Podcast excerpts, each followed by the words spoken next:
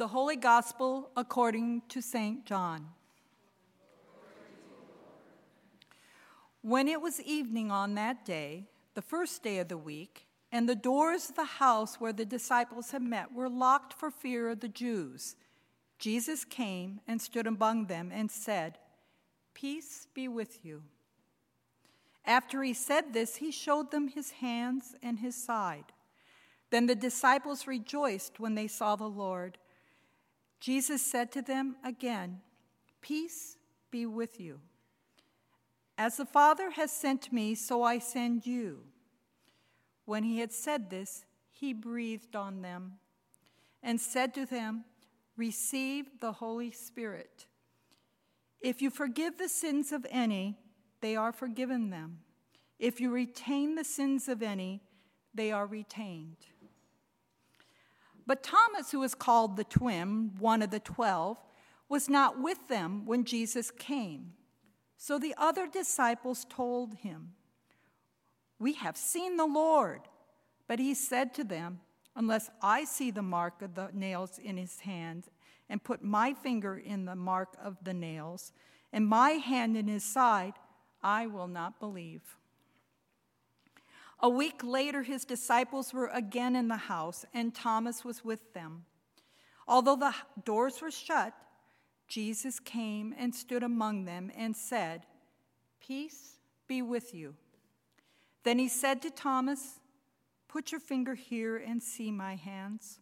Reach out your hand and put it in my side. Do not doubt, but believe. Thomas answered him, My God and my Lord. Jesus said to him, Have you believed because you have seen me? Blessed are those who have not seen and yet come to believe. Now, Jesus did many other signs in the presence of his disciples, which are not written in this book. But these are written so that you may come to believe that Jesus is the Messiah, the Son of God, and that through believing you may have life in his name. The Gospel of the Lord.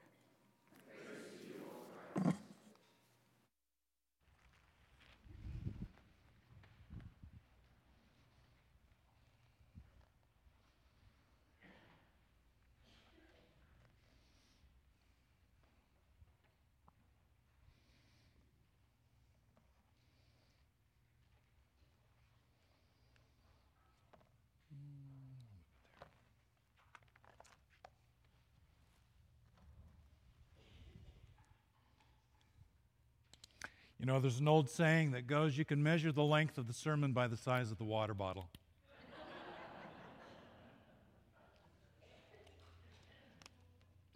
the, well, so that means I can go as long as I want. no. Well, this morning, again on this day of Easter resurrection celebration, to you who are called and are held in the unimaginable, in the inexhaustible, loving hands of God. Grace to you and peace from He who is, and who was, and who is to come, Jesus Christ our Lord. Amen. Christ is risen. Is risen Alleluia. Well, this morning I'd ask you all to imagine for a moment that earlier I asked the ushers to pass out crayons and blank sheets of paper to each of you as you entered the sanctuary. And now I am asking of you draw a picture of peace. What would you draw? Well, don't panic because this is worship. It's, it's not an interpretive art class. Sigh of relief, yeah. Um, but think about that for a moment. I was thinking, you know, it would really be kind of fun and interesting if we were, say, this afternoon, to go home and just to sketch out a picture of what peace looks like to us. And then bring that next Sunday and share that picture with one other person. How would you draw peace? I raise the question because I think that for many of us, we think about peace against a back screen of those things that have been less than peaceful in our lives. In other words, we tend to think about peace in terms of the absence of something rather than the presence of something. And what I'd like to do is, I'd like to turn that around for us this morning and for us to think about what would you put in your picture of peace? You see, there's a story told of a king who offered a great prize to the person who could paint the best picture of peace. You want that paper and crayon back now, don't you? Yeah. I want in on that contest. Well, the contest stirred the imagination of artists everywhere. Paintings from far and wide arrived at the king's door. And as the king looked at all the pictures, uncovering one scene after another, the people of his kingdom would clap and they would cheer. You know, it was kind of like Facebook like and dislike 1.0. See, nothing's really new in this world. Until finally, only two pictures remained. The king pulled the cover off of one. A hush fell over the crowd.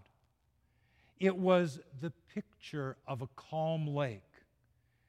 And on that lake was the perfect reflection of a beautiful snow capped mountain.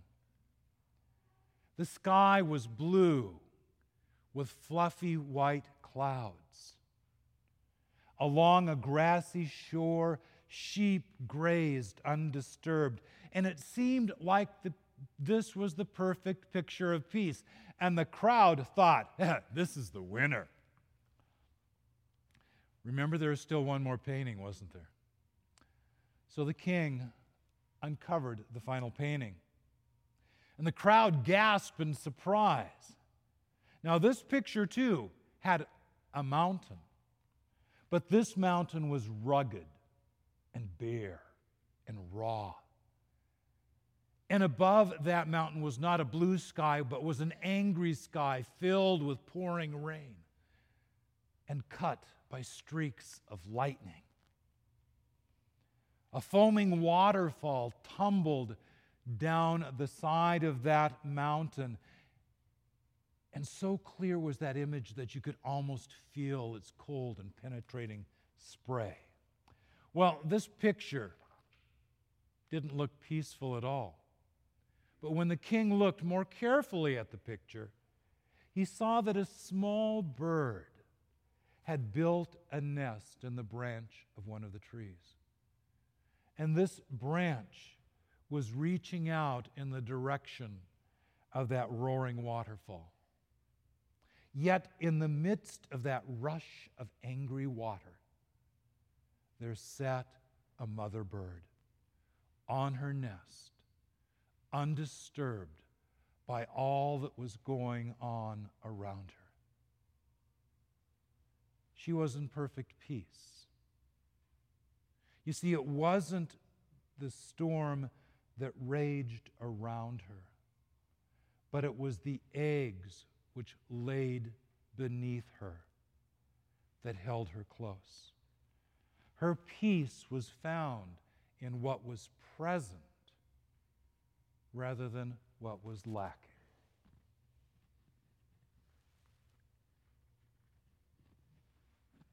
There we go. Peace be with you.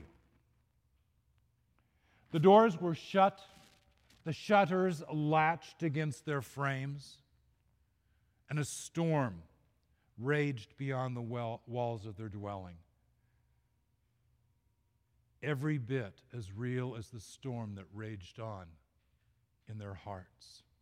They huddled in fear and in the shadows as the storm whipped around them, a storm far more terrifying and lethal than any storm of nature, for this, this was a storm whipped wild by fear and sin and guilt and the power lust of humanity.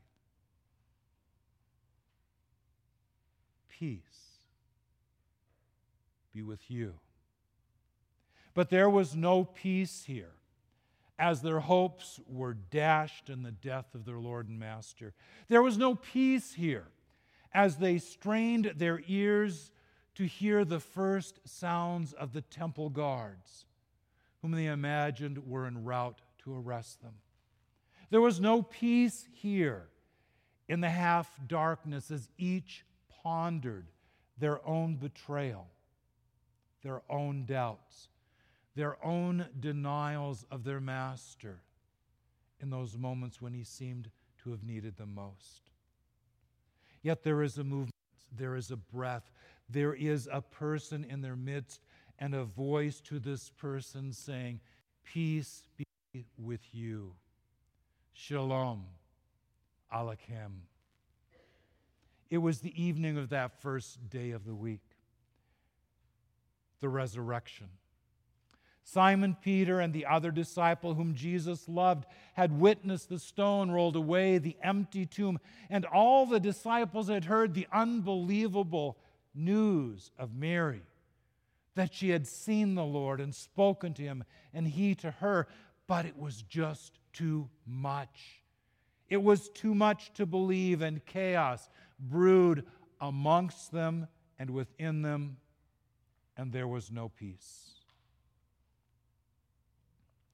Well, on this second Sunday of the Easter resurrection, the tradition to our gospel from John is to lean into the conversation around Thomas, unbelieving Thomas, and Thomas' lack of faith.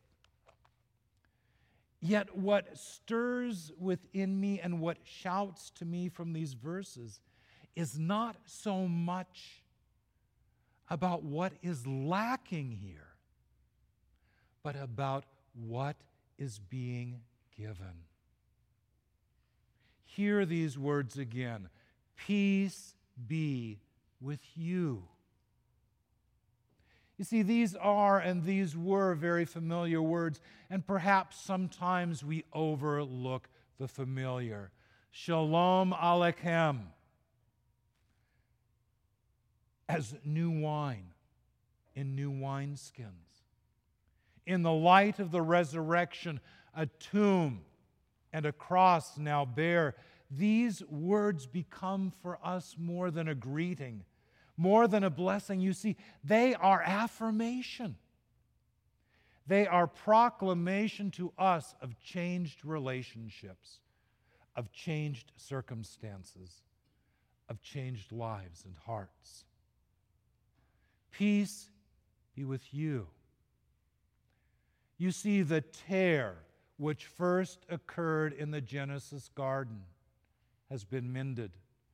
The weight of sin lifted, forgiveness proclaimed. Reconciliation is no longer the exception, it is now the norm. There is a fullness and the assurance of the unwavering love of God flowing through your hearts. These are your words. Peace be with you. You know, I've often wondered what did the disciples feel in hearing these words and in seeing their Lord standing before them? I wonder if they did they feel calm? Did they feel reassured? Did they feel a wholeness and a new togetherness like they'd never known before? I wonder if they were a little less anxious about what still might have been approaching outside the door of that house. I wonder if they were a lot more excited about who was standing with them on the inside. Well, John doesn't tell us. But what John does give witness to is the fact that three times in the context of coming to the disciples assuring them of the reality of his resurrection. Three times, Jesus speaks peace. Peace, peace be with you. You see, in the darkened rooms of our fears, through the closed doors and the shuttered windows of our woundedness, this is the gift of the resurrected Christ. Life giving and life filling, doubt diminishing and courage stirring. These are the words which are people healing and world uniting. Peace be with you. My friends, this is the proclamation. This is the invitation to have us once more play and splash in the pool waters of our baptism. This is the invitation for us to reach out our hungry hands and hungry hearts,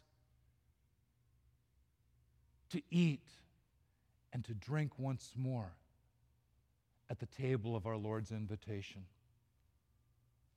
to open ourselves to the embrace of His love, to open our arms and our lives to the embracing and restoring peace of Christ to those in our lives, to those in our world. You know, there's, there's going to be storms around us, but His word to us is that He mends and He builds and He binds a centeredness, a confidence, and assurance. Jesus plants peace within us. As you share the peace of Christ today to those around you, I invite you to know and to believe that what you share today is God given, God holy. This is a life changing gift. It's given by the Savior who has died for you and who now lives for you. In Christ, you are filled with his peace. Share his peace filledness with those that you hold sacred in your lives, with those with whom you share the journey of faith, and with a world that hungers and cries